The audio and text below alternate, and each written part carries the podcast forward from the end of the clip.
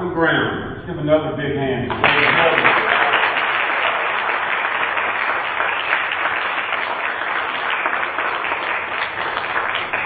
heard hundreds of preachers say after presentations such as that, that we should just pronounce the benediction and go home. I've never heard one actually do it. And I'm not going to do it either, but uh, that, that touched my, touched my heart. Thank you, thank you, thank you. Well, the last night the revival seems like we just got started. I feel like I know so many of you. I've made so many new friends, I appreciate you being here. I've got some special people I'd like to introduce tonight. My sister Myron Singh is here. Would you stand up over there in the corner? She's a good-looking one of the bunch. And our two high school friends, Deborah Hampton and Mary Johnson. Y'all stand up and wave. Now, these three people have known me literally every day of my life. So, I have to tell the truth tonight. Because they will stand up and call me on it, I can promise. And also, my minister, Dr. Dave Benson from First United Methodist Church in Conyers is here. Dave and I have learned this week that the really good preachers travel with an entourage. And we can't afford an entourage. Reached an agreement. He's going to go with me, and I'm going to go with him. David, you stand up. Thank Dr. Dave Benson. And John Brown, I know he was itching to get up on the stage because he's a guitar man himself. himself. Well, it's just so good to be here. How you like mine? Mike gave me so much grief yesterday about having on my sucker suit that I just wore this tonight to aggravate him. I was real, real, real men wear, wear pink, you know, so, uh, so I'm going to take it off and, and go to, go to work now. Would you go with me to the Lord in prayer? Oh, precious Heavenly Father. Thank you for many blessings of this day. Thank you for every person gathered here to hear your word proclaimed. Thank you for the many gifts you've given to each and every person here. And for the next few minutes, dear Lord, I would ask that you empty me of me. Fill me with your spirit, that the words of my mouth and the meditations of my heart shall be pleasing and acceptable in your sight, O Lord, my strength, my rock, and my redeemer. Amen. Our scripture tonight uh, is a psalm of David. David was an adulterer. David was a liar. David was a murderer of sorts.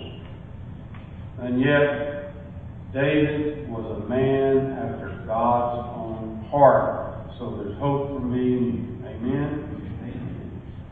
This is one of the most beloved verses uh, in the Scriptures, Psalms 23. The Lord is my shepherd.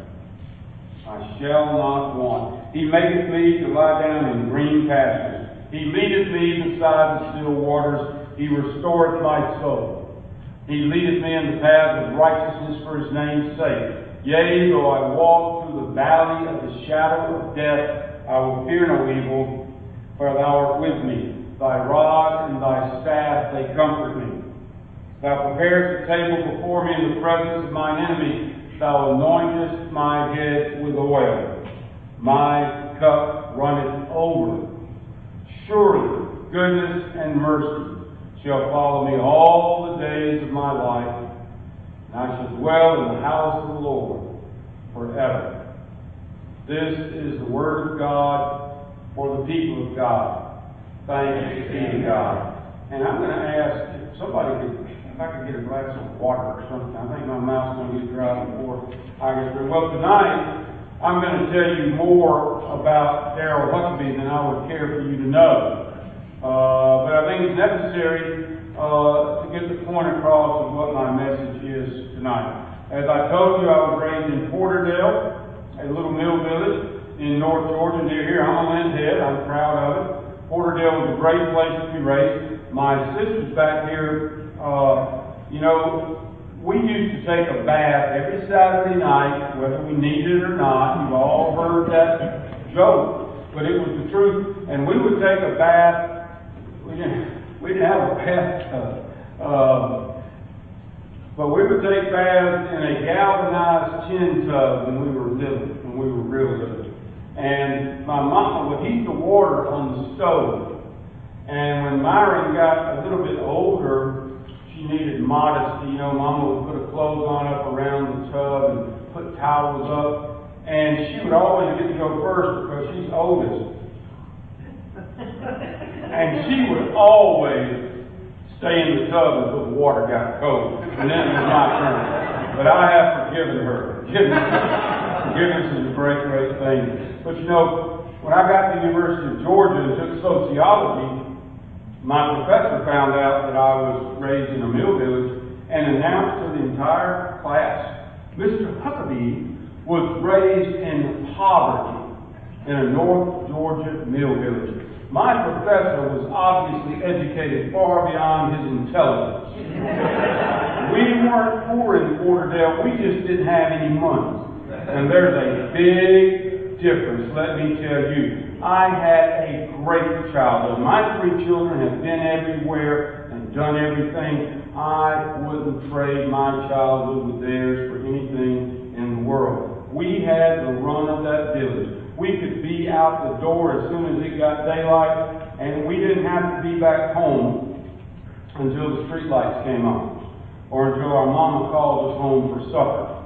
And I could still hear my mother's voice at the back door calling me, and sometimes, if I was having a real good time or doing something that I wanted to do, I would act like I didn't hear her, and I wouldn't come home. And that's when she would use that middle name. I believe that God gave Southerners middle names for when they got in trouble. When she called Darrell Lee Huckaby, I knew I better get home. And I was standing there at the back door looking down at my feet, and she'd say, Boy, didn't you hear me calling you? I'd say, Yes, ma'am. She'd say, Why didn't you answer me? Now, I never had anything to say to that. She'd say, Go cut me a switch. And uh, then it would get interesting. But that's the kind of childhood I had. Uh, I had a great, great life. Um, went to the University of Georgia, on a basketball scholarship, actually.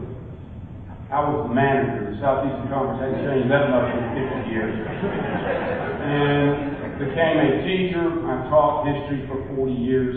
Uh, I got to be a writer, uh, write a syndicated newspaper column for the last 20 years. It's in a number of papers across the South. You know, I used to say that when I started writing because one was number. Uh, but now it's in a bunch of papers, and I've, I've published 10 or 12 books, and, and uh, I've had a very, very, very, very good life. But for a long part of my life, I was kind of out of sorts with myself because I wasn't actually being obedient to God entirely. I wasn't fulfilling what I believe His purpose for placing me on this earth. And that's kind of what my story is about tonight. Four years ago, oh, October 21st, four years ago, I fell out of a tree.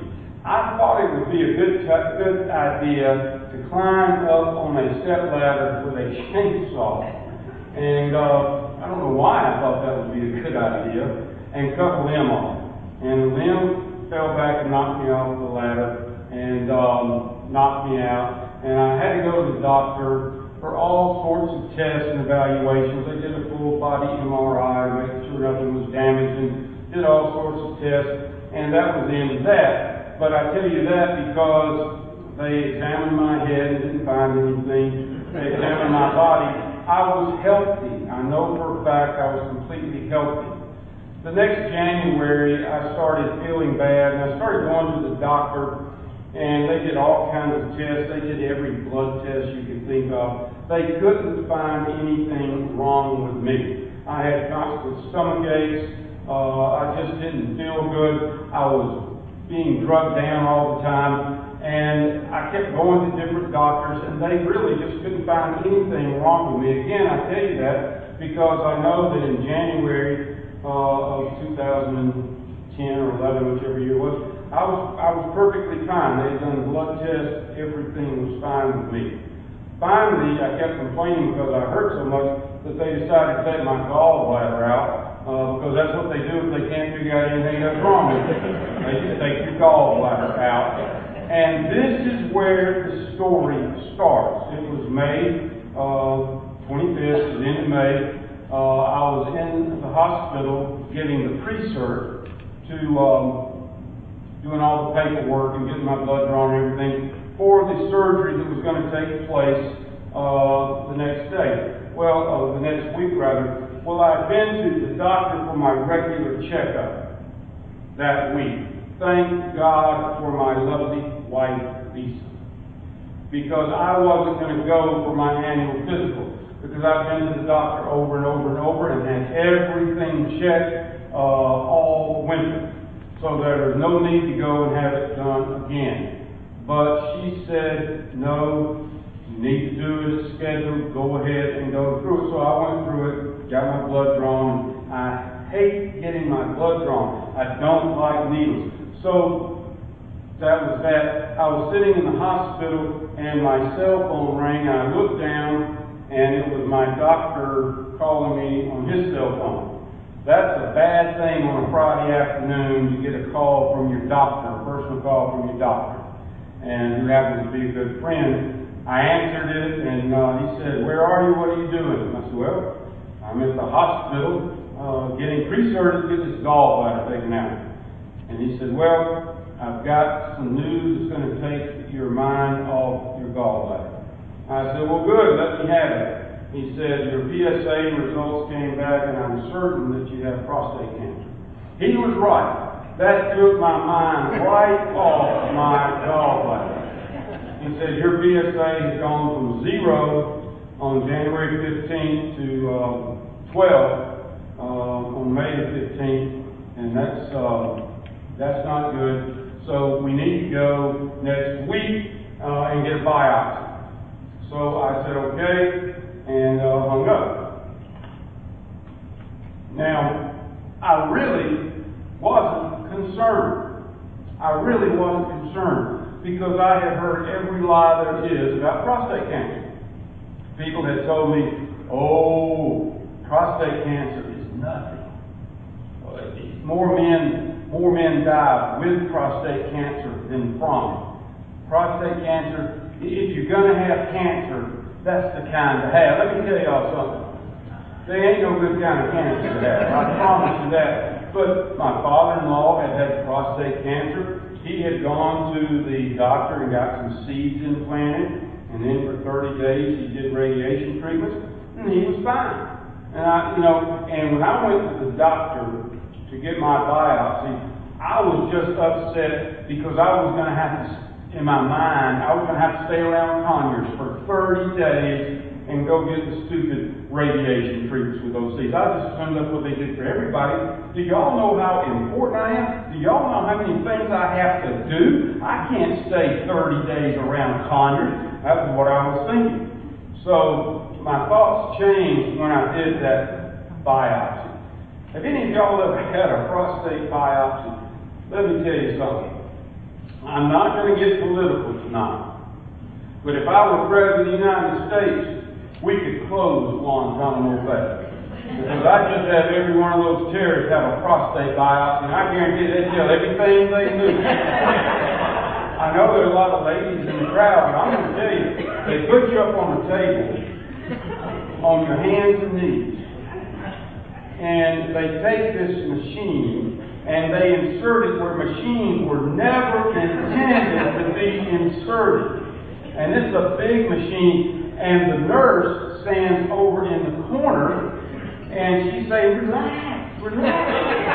Say, relax. You get up here and do this, and you, you relax.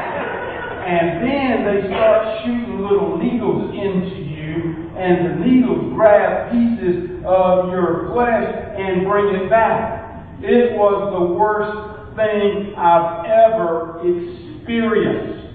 14 times they did that. And then when I got through, they said, well, come back next week and get your results. And I don't know if I'll be able to get back ever. It, it, it was awful. Well, we came back the next week, and quite frankly, I still wasn't that concerned because I've heard all about prostate cancer, and everybody says it's not a big deal. Well, doctor came in, and he said, Mr. Huckley, I've got some bad news. He said, you have a very, very, very aggressive type of prostate cancer. He said, your Gleason score is at the highest level. It's in all four quadrants of your prostate. It's just really, really bad. And we're going to have to do surgery as soon as we can. And I said, well, okay, let's do surgery. I said, what about those seeds?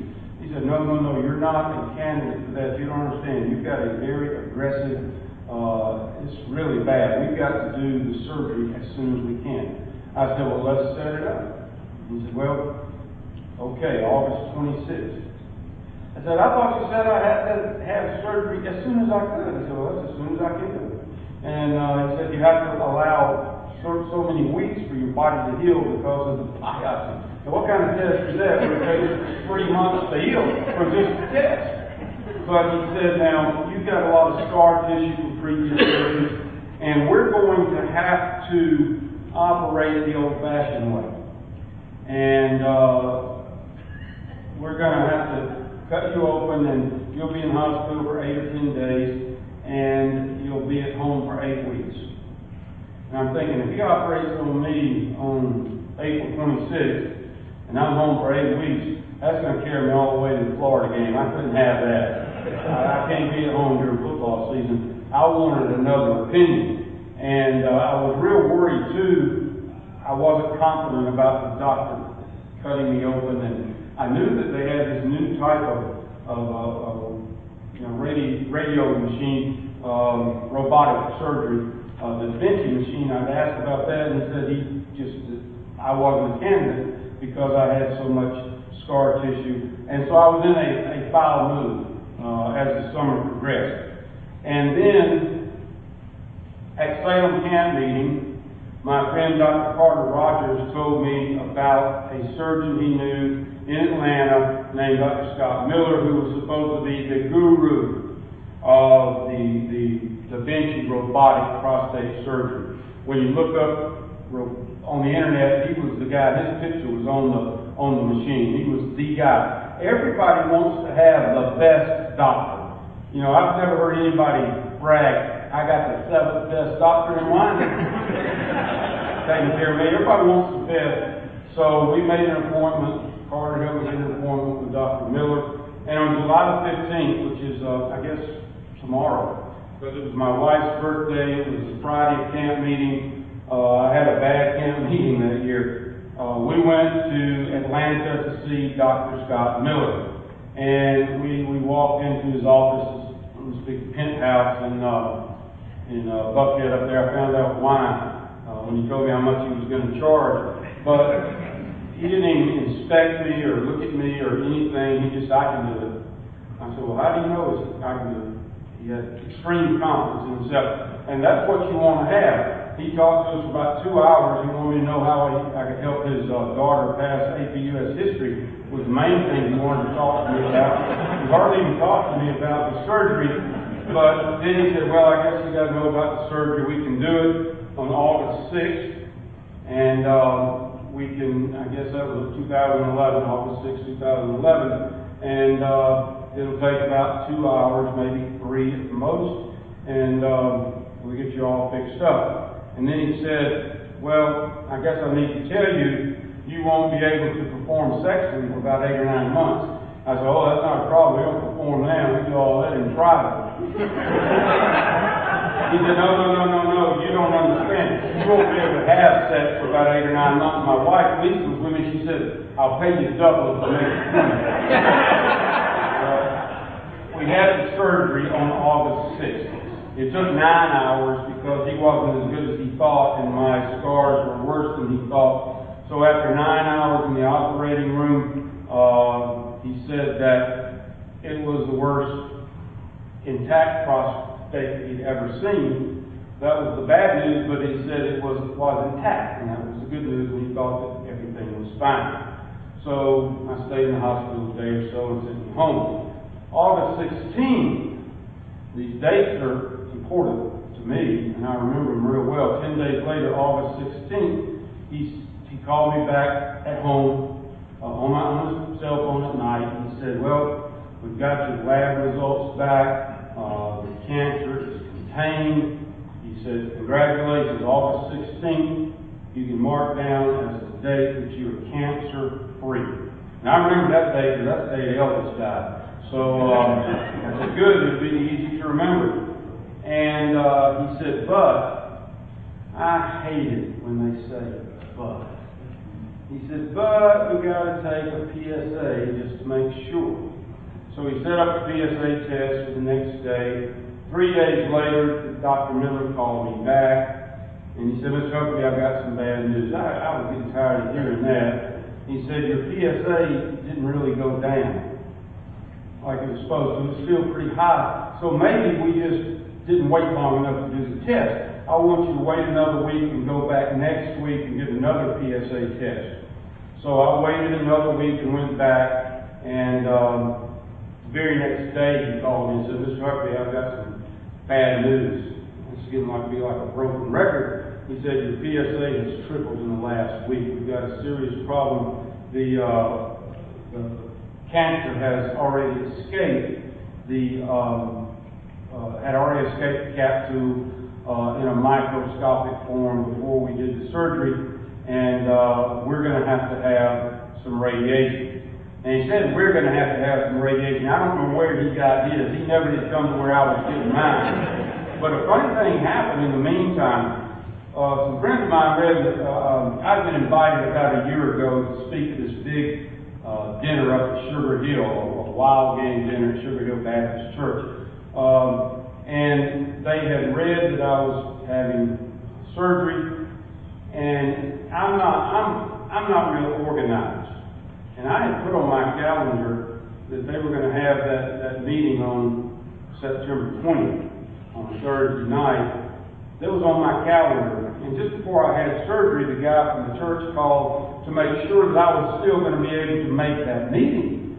And I said, oh yeah, no problem, no problem. The 20th, it won't be a problem. It's, I'll be fine. He said, okay, we'll see you on August 20th and hung up. Well, August 20th was a little bit different because I was still wearing a catheter on August 20th, and uh, but I wasn't going to cancel after that. Shown so much bravado. So I got my friend to drive me to Sugar Hill, and I put on some real loose fitting pants, and I put that bag on my knee, and uh, there I was, and I took two Darvocet before I went in, and I, they led me to the stage, and I told them, I said, look here now, I'm wearing a catheter strapped to my leg, and if I tell you that we need every head bowed and every eye closed, Sure enough, now we need every head down and every eye closed. But I got to do some adjusting. And I don't remember what I said. I don't have any recollection, but they say I knocked them dead. I took another Darvocet and went home. That's how Elvis got started on the wrong path. I realized that.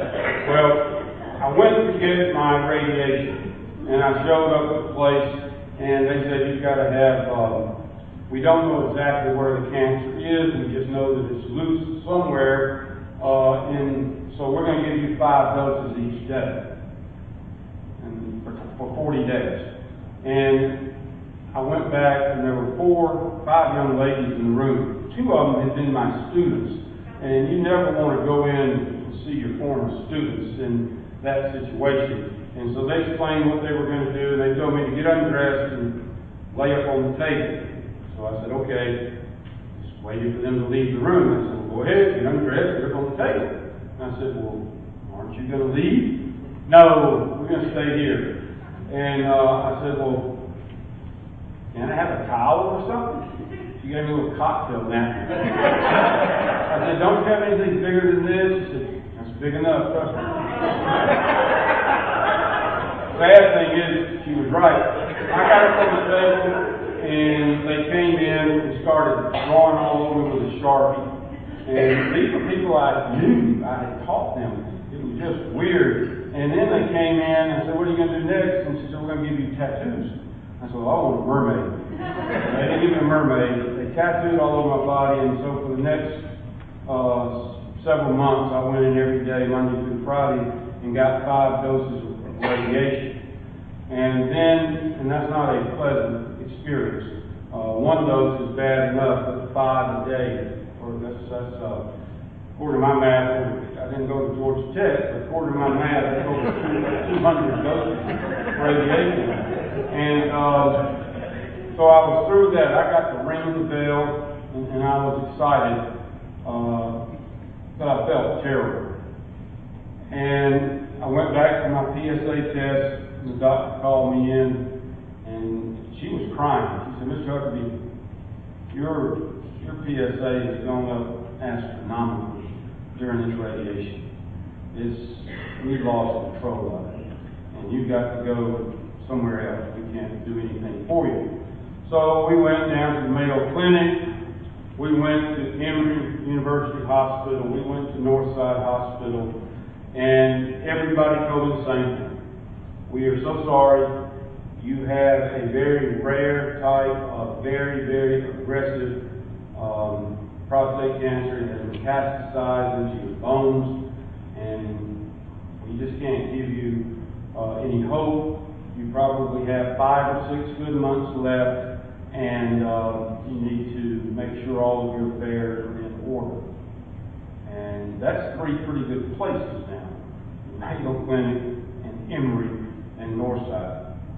And I'm going to tell you, I was beside myself. And this is where the, the, the scripture lesson comes in. Everything up until now has just been the story of my illness. But shortly after I was told I had to start the radiation, I was over in Athens at a celebrity golf tournament. Even though I'm not a celebrity or a very good golfer, they invite me over every year, and I couldn't play. I was just riding around in the golf cart with my friend Buddy Neal. And Buddy Neal said to me, I hear that you have cancer. I said, Well, that's true, I do. And he said, Well, I haven't read about it in any of your columns. I said, Oh, Lord, no, I wouldn't write about that in a column. It's way too personal. And I thought he was going to say something very sympathetic to me. And he looked at me and said, You sure are selfish. I said, Do what? He said, You're selfish. I said, How can you call me selfish? He said, There are thousands and thousands of people who read your column several times a week who would love to pray for you. And you're not letting them. And then he pointed to a big boulder on the side of the golf course. And he said, If I asked you to go and move that boulder, would you go over there and do it by yourself? I said, No, I couldn't move that boulder by myself. It's too heavy. He said, What would you do? I said, I'd get everybody I knew to help me move it. And, and he said, Well, what you're carrying is a lot bigger load than a boulder. And you need to ask people to help you carry it. And I wrote about my cancer that weekend in the Athens Banner Herald and some of the other papers I write in. And immediately I felt better. I could feel the power of prayer. And that's not just something I'm saying because I'm standing up here in front of you. It is the truth. But I didn't get immediately better. January, February, March of 2012 were probably the, well, not probably, without a doubt, they were the worst periods of my life because I had been given a death sentence. I had been told that I was going to die within five or six months. I don't know if any of you ever heard those words. It wasn't easy for me to deal with.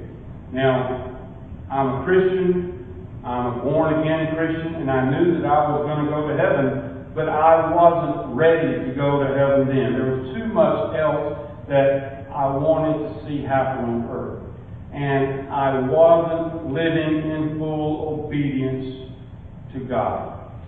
So I went to bed at night and I would cry myself to sleep every night and I couldn't even find the words to pray.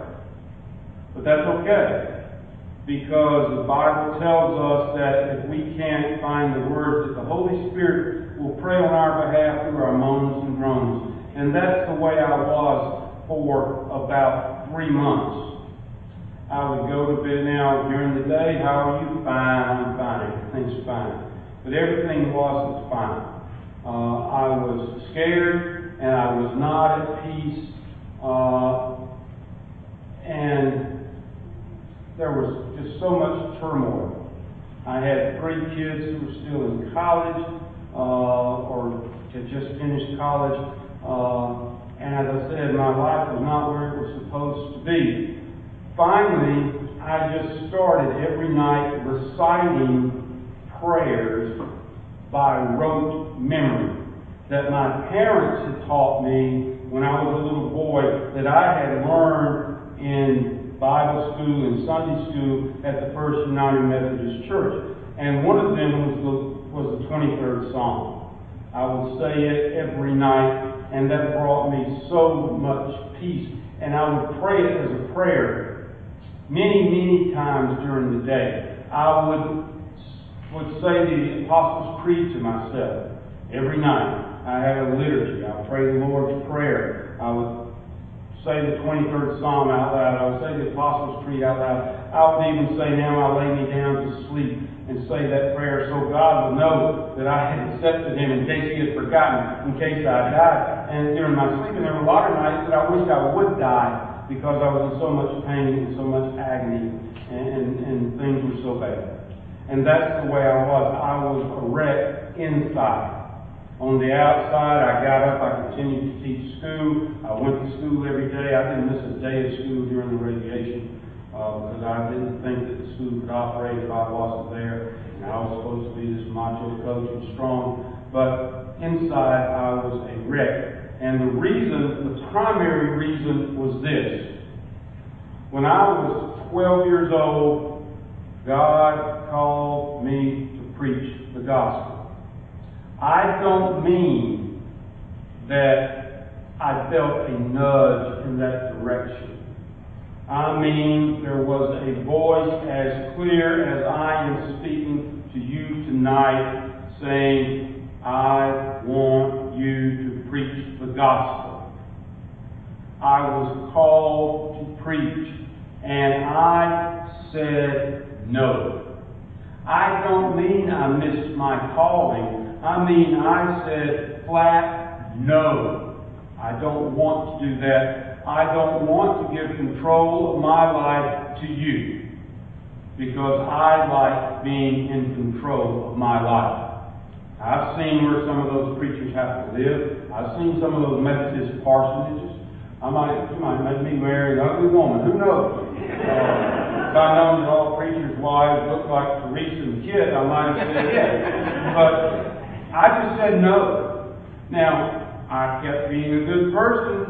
I kept speaking and teaching and talking about God. When I started writing, I would write about God. When I was asked to speak and entertain, and I've entertained all over the country, um, I would always put a little um, um, illustration at the end that, that had a, a good word, and I would throw a bone to God. But I wasn't going to give my life to Him and be obedient to Him and be a preacher. I just wasn't going to do that.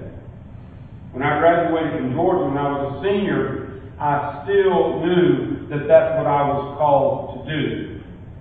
And so during my senior year at the University of Georgia, I went to Candler School of Theology on the campus of Emory and applied to start uh, theology school in the fall.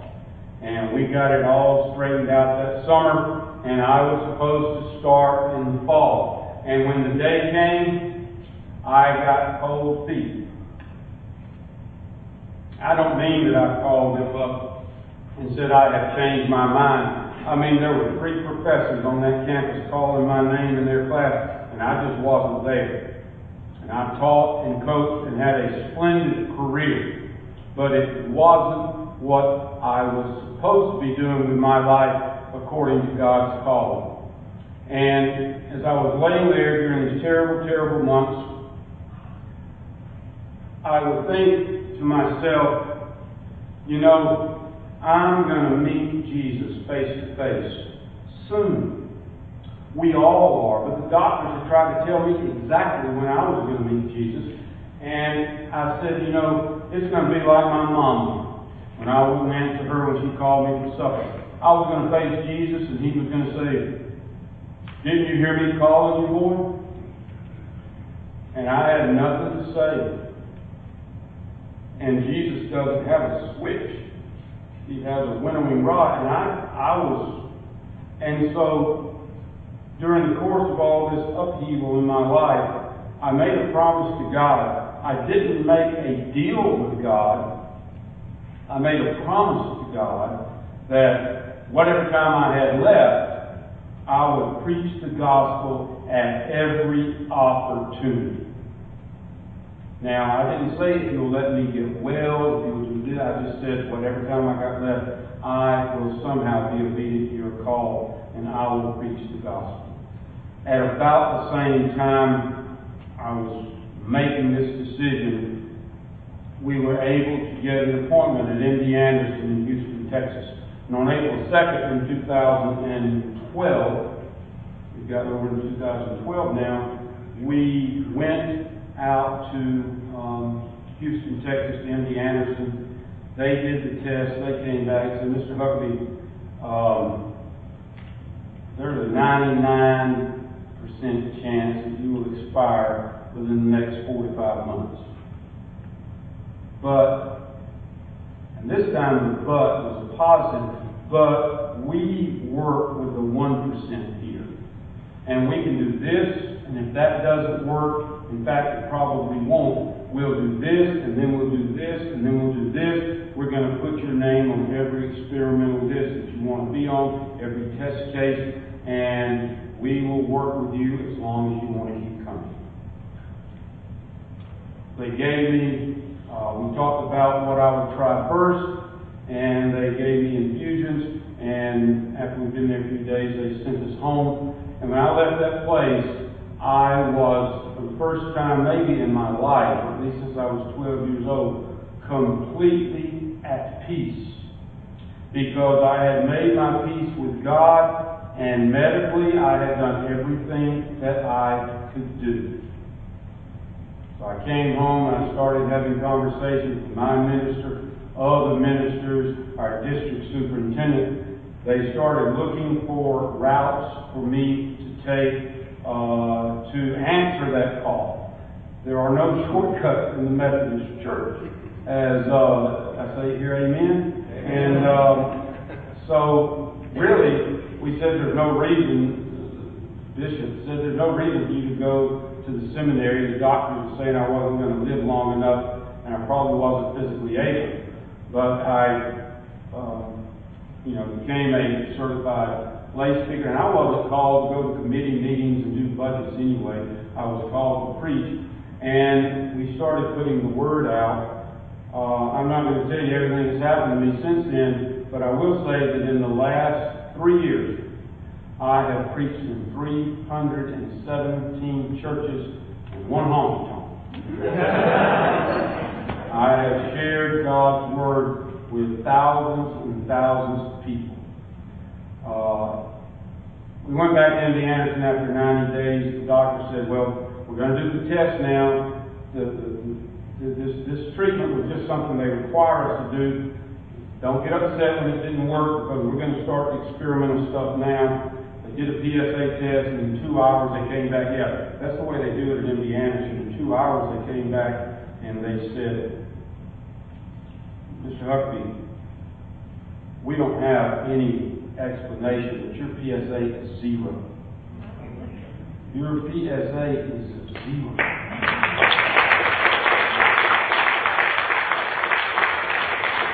I've done that 15 times every 90 days, just like clockwork. And every 90 days, they come in and said, We have no explanation for this, but your PSA is zero. And I, I don't need an explanation. Not the last time, the time before last, the doctor came in, I came into his office and he had charts all over his desk. It looked like it was making him mad because I was doing good. He said, I've been through every case for the last 20 years and haven't, there's no reason you should be here. I said, well, apparently there is. And the last time he said, well, I'm not a man of faith, but there's no medical explanation for why you are still here. And I told him again, Doc, maybe this time you became a man of faith. Um, let me tell you some things I don't know. I don't know why I'm doing as well as I'm doing, and other people who have been in my situation die or fail to get better. I don't know because I know that other people have had people pray for them. I know that other people have been as fervent as I have in their prayers. I don't know. I don't know. I'm like the blind man. All I know is doctors in four states told me that I was going to die within six months. And in the last three years, let me tell you what I've done.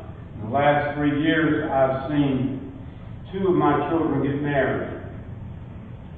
And God lets me live till August 22nd, I'm going to see the third one get married. I've seen my grandchild born and baptized. And as I told you Sunday, he's the most precious grandchild in the history of grandchildren. I have started a tour company, and I've taken over a thousand people to 15 foreign nations in 36 states. And I have preached the gospel, as I said, in 317 churches and a honky tonk. Now, I wish I had gone to seminary, because I'd be through by now. and I keep wondering, maybe I should start.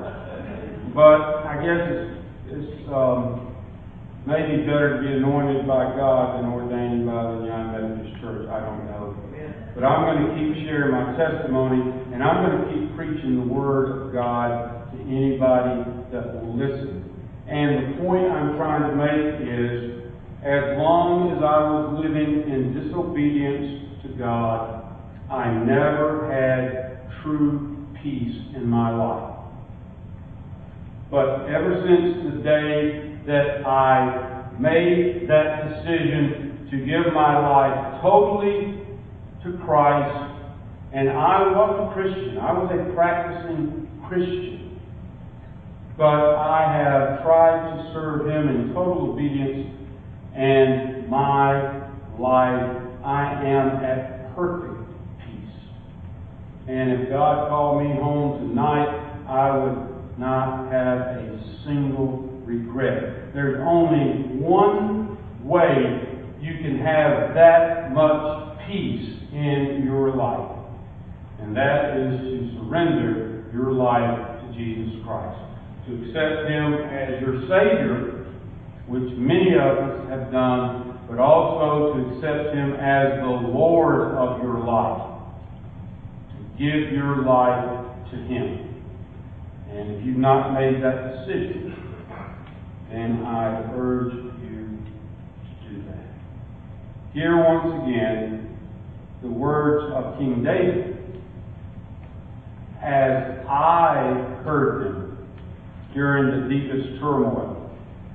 And let me say this I still have stage four cancer. The cancer is in my bones. It's not going anywhere. They don't have any way to heal it. I have lots and lots of problems from the drugs and the things that they give me. But I made up my mind that I wasn't going to get up every day and have to decide if I was going to go do something that day. I wasn't going to have to make that decision 365 times a year. I just said, I'm going to get up every day and go about my life.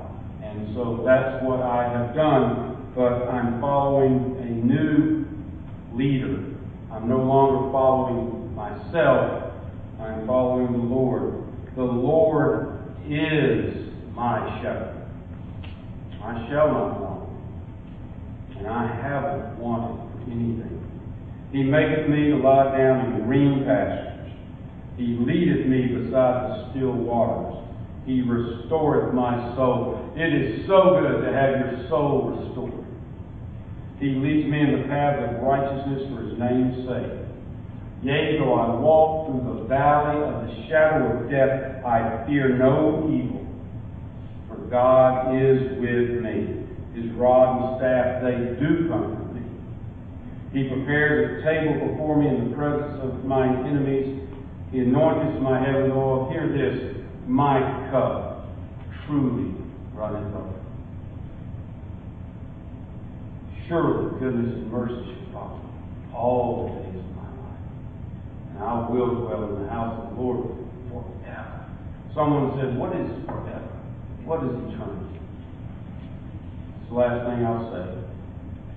I heard an old preacher say one time that if you can imagine the sands of the Atlantic Ocean and the Pacific Ocean, if a seagull picked up one grain of sand and flew all the way around the world and deposited that grain of sand on the Pacific side of the country, flew back to the Atlantic and got another grain of sand and flew all the way around the world and put it on the Pacific coast, that when that bird got through moving every grain of sand on the Atlantic to the Pacific, it would barely be good daybreak in eternity.